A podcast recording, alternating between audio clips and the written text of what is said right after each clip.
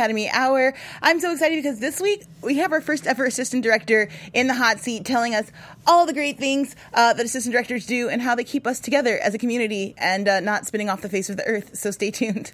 Welcome to Popcorn Talk, featuring movie discussion, news, and interviews.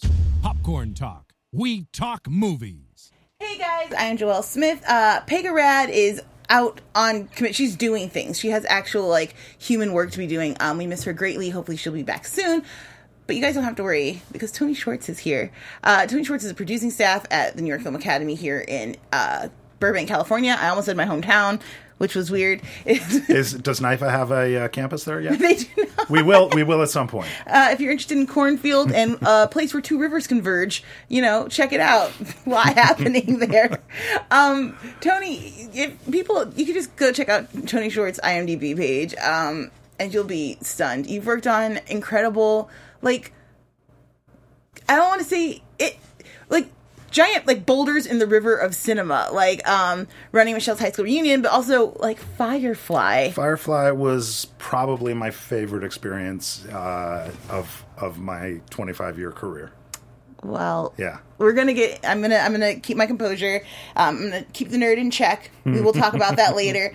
Um, let's start off with the first question we ask every guest, which All is, when did you know you were in love with cinema? Um, when I was a small child, um, I loved movies. Although I, I, I didn't have a desire to work in the film industry, uh, that came when I was in college. Um, my uncle uh, was a was a dancer and then a choreographer and then a producer. Um, so I was around and, and exposed to movies, and we talked about movies in the family. My mother was a stage actress, so I grew up. I was a theater brat. Uh, grew up down in Orange County at South Coast Repertory uh, Theater, wow. um, where my mother was a member of the company. And um, it wasn't until college um, when I was um, in, I was a business major and How? utterly miserable. And I think it was my my second or third semester when I was in the middle of business law class and I thought, you know what? I don't want to do this. I don't really like this. And I was taking a general ed mass communication class um, about movies and television. And that was the moment when I thought, you know what? I think I'm going to do this. Heck yeah. Okay, so let's walk it back a little bit. Mm-hmm. You were in love with cinema as a young kid. What movies was it like? For me, it was like Christmas and Halloween because I got to watch cool horror movies that my older cousin showed me that I shouldn't have seen. And then Christmas is my mother's favorite time of the year, so we watch all these like really great classic old black and white movies. Mm-hmm. And that was kind of my introduction to film. What movies uh, were you getting into that were like really keeping you in your seat? I mean, I was I was watching movies that probably the average kid around my age wasn't watching. One of my favorite movies, still to this day, is a movie called All the President's Men, Yeah, um, which is a timely movie um, about political corruption. It sure is. Something uh, something we know we're dealing with a, a little bit now. Yeah, I know, shocking. Um, you know, uh, The Godfather was a was a, a, a huge favorite of mine when I was when I was young. Uh, you know, Francis Coppola is probably my favorite filmmaker. that final shot still haunts me. Ah, it, he he in in a in a three or four year span, he made four of the greatest movies ever. Both of the Godfathers, Apocalypse Now, and a movie called The Conversation, which a lot of people don't know. uh, all terrible experiences except for the conversation which didn't he direct that essentially behind a wall was that the one where he was like almost completely removed from set that I don't. That I never heard. i remember i just know that the godfather was such a awful experience for him personally as he's being kind of followed around by producers and his replacement um, and then of course the total chaos that was shooting apocalypse now Right. I, Um, I use that in my classes. I actually uh, I use that as a as a sort of a, a cautionary tale for filmmakers. that's it's a good one It- it's there's a lot of remarkable that, that it's as great a film. I mean, it is my favorite film, uh, and it is remarkable that it is such a great film based on on the experience of making it. So all of these films have a very uh, dramatic, heavy kind of tones. Were you a very serious kid? Um, no, I actually was kind of a class clown. um, so maybe I balanced out the the class clown with the serious movies. I love it. So in college, you're um, sitting in business class, which I Yeah. would love to talk to you later about how that feeds into I really don't. which is specifically exactly how it feeds into assistant director. I feel like there's probably a lot of lessons to learn on the business end that might have helped. Oh, I mean, that's a, that's that's an interesting take because yeah, I mean, uh, you're an AD, you are really a manager. I mean, you are running the show from an administrative standpoint. You know, um, a friend of mine, actually one of the one of my friends uh, who teaches at NYFA, and I've known him for 30 years. Um, said is uh, to describe what the AD does. Uh, the director is responsible for everything after action and before cut, and the first AD is responsible for everything else. so no pressure, guy. Yeah, yeah, Just- no pressure. so many things. So how, when you go into film, are you initially like, a, yes, an assistant director, which would be uh, one of the first times I've heard anyone like, yeah, I entered the film world to be an assistant director. I didn't actually seek that out. That sort of found me. It sort of happened. Um, I, when I was in college, you know, I was making films. I was really interested in sound. Um, you know, I mentioned The Conversation and Apocalypse Now, two films with unbelievable sound. Um, Walter Murch, who created the sound uh, for both of those films, uh, a genius, uh, film editor, but also a genius with with audio design. And I was working um, in the theater department at school. Um, I was doing a lot of the audio for the live productions. I was doing sound mixes for my my classmates' films. Um, and so when I got out of college, I started working as a production assistant. Met a sound mixer on the second movie I ever worked on. Uh, made friends with him, and he introduced me to a buddy of his who owned a post production sound house, and called him. They were looking for interns, and I thought, this is it. My career is is is taken off. And I started the internship, and the woman who ran the internship hated my guts. Oh no. I have no idea why. I, maybe because he was the one who brought me in and she didn't. Um, but for whatever reason, she made my life miserable during this six week internship period. Dang. And I got fired from the internship, which is pretty hard to do. It is near it's your free labor. It's Yeah. nearly impossible. Oh so, needless to say, I was I was pretty devastated, um, and I was sitting at home in my apartment, uh, just feeling as low as I had felt in a long time. And I got a call from a production coordinator. Uh, who I had worked with on a film, and she said, uh, "I'm on a movie at Fox. Uh, do you want to come work in the office? And when the movie starts shooting, you can go work out on on the set with the ads." And I said, "Yeah, I'm in. I needed a job. And so I started working, and the first AD on the film uh, took me under his wing. Is this Texas Chainsaw Massacre? no, this was a movie called How I Got Into College. Okay. And uh, the, the first AD was a guy named Bill Scott. And he took me under his wing and mentored me and showed me what the first AD does and how important the first AD is. And he was such a he was such a, an amazing human being, just a wonderful man, um, great AD. And by the end of that film, I had decided I wanted to be an AD. I wanted to be Bill Scott. And so I, I love sound. I still love sound. But at that point, I had I was putting all my energy into being an assistant director. Great. So when do you get your first like paid assistant directing gig?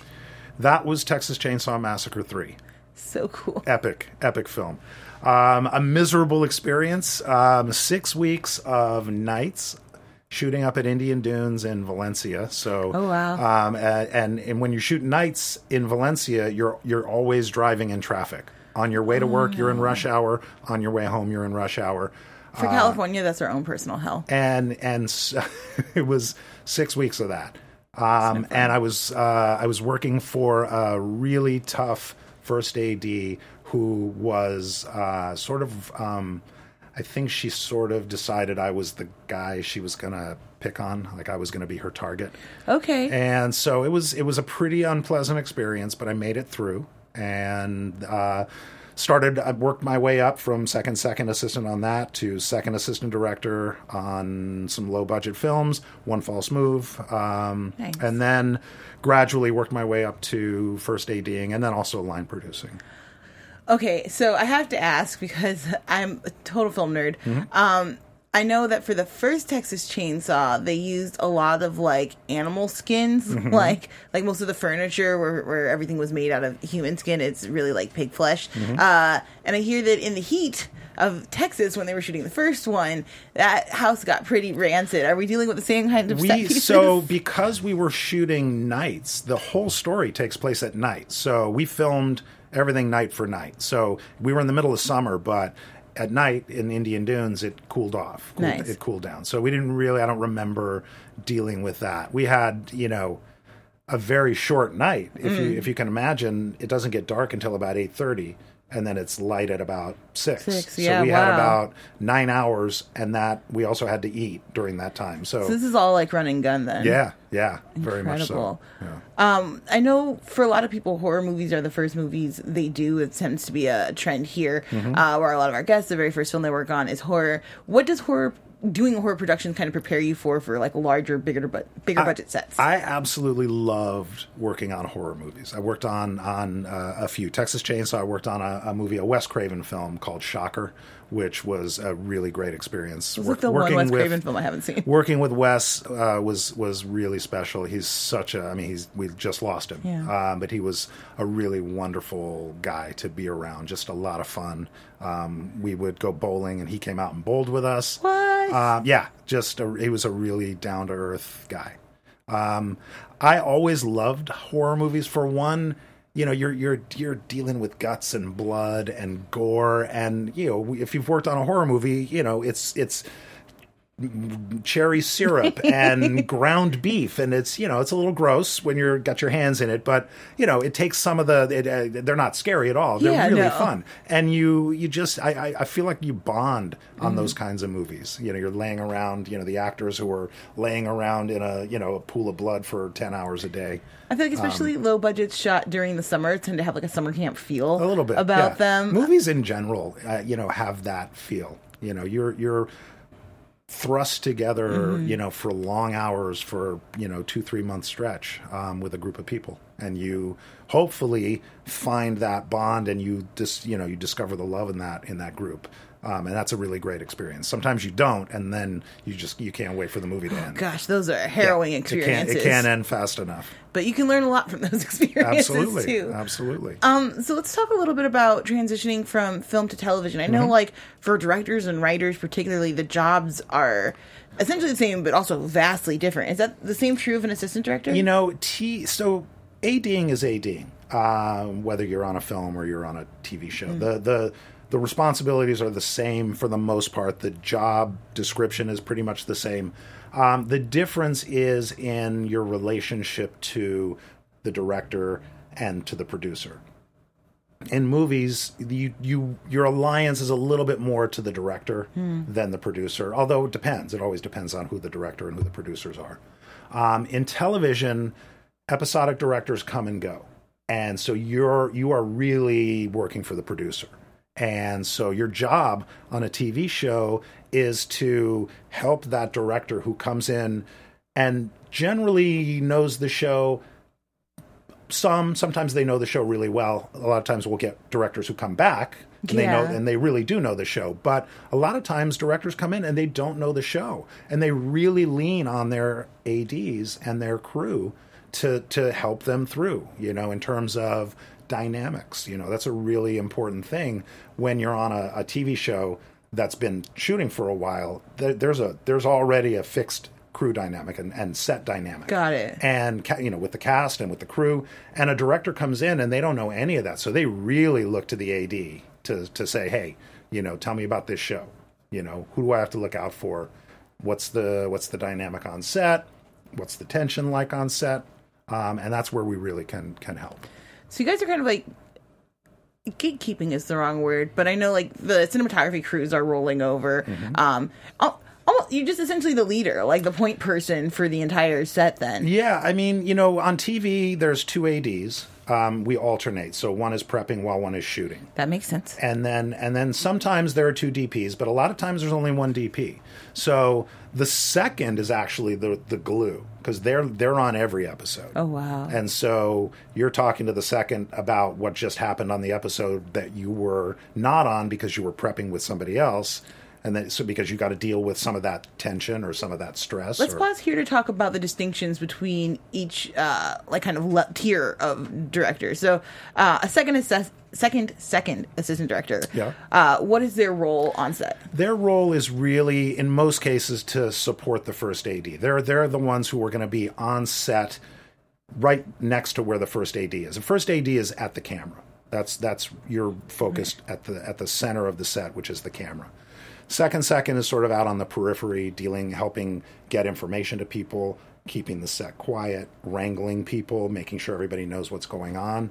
Um, the first AD is feeding information to the second second, feeding information to everybody on the radio.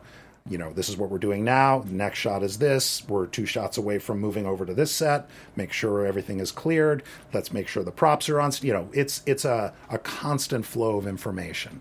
Um, the second assistant director, sometimes you don't even see the second AD uh, on set. Maybe comes comes once to talk about the preliminary call sheet, and then maybe at lunch, maybe a little bit after lunch, and that's it. Second AD is dealing with tomorrow, making sure all the arrangements for tomorrow are getting organized, coordinating with the production office, dealing with all the department heads, getting information, manpower, um, and so and, it's an incredibly important job. Um, but you you're not on set a lot. You you tend to be on the periphery, you know, the outer edges of the set.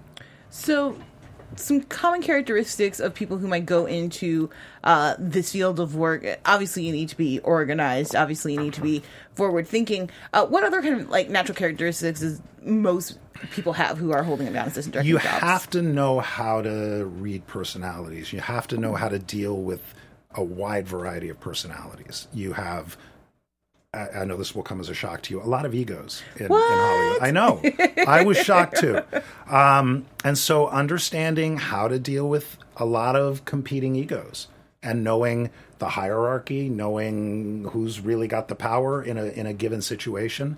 Um, you know, the other thing I think that's really important, a really uh, a key characteristic of a of a good AD is whether you're feeling that pressure or that stress or that anxiety or outright fear that you are not going to make the day, um, you got to hold that in as much as you can because the crew sees that and they feed off that. So, you know, if you can keep your head about you while those around you are losing theirs, you know, the Rudyard Kipling poem, I think I quoted it relatively closely.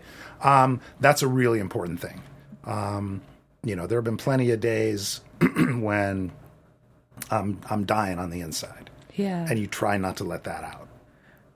okay. Maybe you go to the bathroom and you you know have a primal scream and let it out and come back and okay, let's hit it. Let's let's get back to work. You know? Cars are great cri- primal scream Uh-huh, zones. uh-huh. Yeah, just take a little drive around the block real quick. Um, okay, let's let, we can nerd out now. So uh, you're on Firefly, Mm-hmm. It's like one of the greatest too early canceled shows of all time.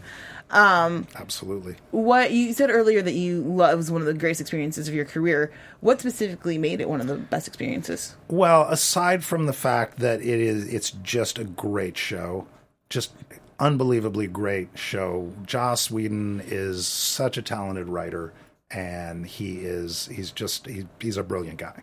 Um, I, I think the thing that made that show so special, the crew was wonderful, but anytime you're on a show where you have a number one on the cast like Nathan Fillion, mm-hmm. he sets the tone for everybody. Sure. And he was absolutely one of the most unbelievably great people to work with. Yay, that's so You could not get him to leave the set. Like Nathan, we have stand-ins. We no, no, no. I'm okay. All right, well, you got to shut up. Yeah, because he just he was always talking, having. I mean, that that set was so fun. It was such a special place, and what and then as news started to, you know, the rumors were kicking around Sure. that we thought, you know, we weren't going to make it through the season. The network they would do you know you're you're on a series and generally the way it works is you have the pilot and then they order 12 episodes and then you find out at some point during that first 12 episodes being shot whether or not you're going to get the back 9 ordered sometimes you don't get the back 9 but you don't get a cancel you get you know 6 or they'll order 6 or they'll order 5 we were getting 1 Jeez. like they were literally like doling out an episode. Okay, here, here, you get another episode. And so we were, you know, needless to say, there was a lot of um, anxiety Sure. um, on set because we thought, okay, we're probably not going to make it. And at a certain point, we all just sort of embraced it, and, and we were just waiting for the hammer to to fall. And I remember the night that it happened. We were we were shooting. We were on our. I think we were on the Abby, which is, if you don't mm-hmm. know what the Abby is, it's the second to the last shot of the night. And Tim Minear and Joss came down and said, "Hey, we just we just talked to the network, and it's official. We're done." And we we were just like, "All right, you know what? We're gonna let's just wrap." We didn't even finish. We didn't even Oh, finish the day. Yeah Wow. and So I'm trying to I'm trying to radio up to the production office that uh, okay we're just gonna stop now. Um, we I mean we, we came back the next day. We, we still finished the episode, but nobody wanted to work anymore. You It's know? got to be so disheartening when you know It you're was- working on something great and you're like, Yeah. you just give this a minute to find its audience. Mm-hmm. It could go gangbusters. Um, Yep. it, it is uh, always fascinating to think about what would have happened if that show had been produced like in the world of like Netflix and online streaming and stuff. You have to imagine it would have just It would have, yeah, it would have been a different, different. time. You know, um, Fox really wanted to be in business with Joss, and they and they really were happy to to be, be in in. business with Joss. That was the first thing he had just signed an overall with with Fox, and that was the first thing that he decided to do. They freaked out. They just panicked about it. They Mm-hmm. couldn't figure out what it was. It's a western. It's a science fiction. What are we doing here? They didn't know how to promote it. They stuck us on Friday nights. Oh. They wouldn't Death air the pilot. Which was so Um, confusing. Yeah, yeah. So the pilot ended up airing, I think, in Third the or something? no, I think it was even later. I think it might have been the sixth or the seventh episode. What are we even doing, yeah, guys? yeah. Um, the thing that introduces you to a that was when we were at doing episodics too Yeah. and everyone was confused it's like well an audience care week to week yes yeah. I mean, I was involved in another show like that, um, Freaks and Geeks. oh Another one. that show is incredible when you look at the talent on set the amount of people who go on to have just vibrant careers It's incredible. uh, they're so oh my gosh uh, i believe it's on hulu right now look at all the baby faces like it's seth rogen is there james franco busy Mm-hmm. Jason phillips Segel, jason Linda. Cardellini, oh my gosh Sam, uh, uh, Sam Levine. Levine, Yeah. uh, Jonathan Daley, um, just Martin Starr, incredible, Yeah. incredible production. Martin Starr. Rashida Jones. I always pass up Martin Starr in that cast, but he is Mm-hmm. brilliant. Uh, he is on uh, Silicon Valley now. He's Yeah. wonderful. Rashida Jones uh, had a, a two or three episode arc on that.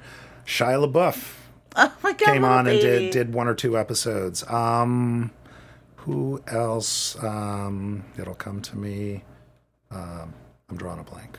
I can't remember. Oh, Ben Foster. Oh my gosh. It, it front to back incredible. Again canceled way way too soon. Mm-hmm. um i guess i just want to ask you like walk me through a day of either freaks and geeks or uh, uh firefly. Like what did you, how does your day start? And where does it end? So, well, Fi- so Firefly was a unique situation because we were almost entirely on stage. We were it's so so episodic television, hour long, generally eight day schedule, eight days of shooting, and we were generally either seven on stage, one out per episode. Sometimes we didn't even leave the stage. Um, so that we had a little bit of leeway and latitude in terms of getting our scripts uh, early, which we never did. Um, so um, first day of prep, uh, so I would finish my episode and I would go up to the UPM's office and say. Uh, all right, you know, uh, am I coming in tomorrow? And he'd say, no, we don't have a script. You know, call in at the end of the day and we'll see about the next day. And so I would generally get four days off Oh, at home, paid, sitting around, which was great. Except then on day five of prep, you would get half of the script, you'd get an outline, and you have to you have to schedule, you have to map out what you're going to do with half of the script. oh god Um, now, if you're only on stage, you have a little bit of freedom. You know, you can leave a set and come back, and you're not you're killing not trying yourself. to secure a location Yeah, exactly. Um, and so that's what we did. We would we would I would schedule what I had, and sometimes we would start shooting, and I wouldn't even have a complete script. and then I would get this, the the rest of the script the first night, uh, you know, after the first night of shooting, and go home and break it down and map out the the rest of the shoot. So it was it was challenging from that respect, but as I said, unbelievable crew, unbelievable cast, and you just loved being there. It was it was just like one of the greatest experiences that I had. So tell me, how do you get into teaching after all these incredible experiences? Um, ADing is really hard on on your personal life. It's hard on it's hard on your physical life. You know, the the amount of time you're on your feet, the lack of sleep, the amount of pressure that you are under. Um, you know, I always tell my students that um, the average life expectancy of DGA members is 56. I'm So, second guessing being a part of the union now. what? Um, so I'm 55 now. I'm going to be 56 next month, and uh, so I'm, I'm, I'm getting close to being on borrowed time. Um, no, in, in all seriousness, you know that was one of the that was one of the things that I was thinking about as I was approaching my my 50s, and I have small children, and I wasn't seeing them. My kids are now 13 and 10, and I wasn't getting to see them. I wasn't able to be around them, and it was a tough, you know, it was a tough decision. It was a tough decision because I absolutely loved what I did. I wouldn't have done it had I not had I not loved it. Um, but it was, I think, it was the right time, and teaching happened uh, kind of by accident. I um, back in 2007, the writers went on strike, and the town shut down for about six months. I remember. And so there was nothing to do, and I took that time to. I started getting together with a buddy of mine, and we started developing ideas and working on stuff of our own. And so we've still still got. I've got a feature that we're trying to get back off the ground. We had to shelve it for a while, um, and I'm working on some TV ideas. Um, and so I'm still doing that, but the day to day production, um, I just thought, you know what, maybe it's a good time to, to take a step back. And um, for one of the features that we were developing, um, we were consulting with um, a guy named Adam Feiner. hey, Adam Feiner, guy. yeah, who who introduced me to uh, then um, uh, film department chair John Terry, and I started. Uh, I, you know, my first semester. I'm coming up now on my six year anniversary. Wow. Um, but I was teaching two classes a week, and that just kept growing. And I was f- pretty much full time after uh, almost two years. Then I was the producing department chair for a couple of years, and then decided I wanted to get back into the classroom. So, step back down and um, just teaching full time.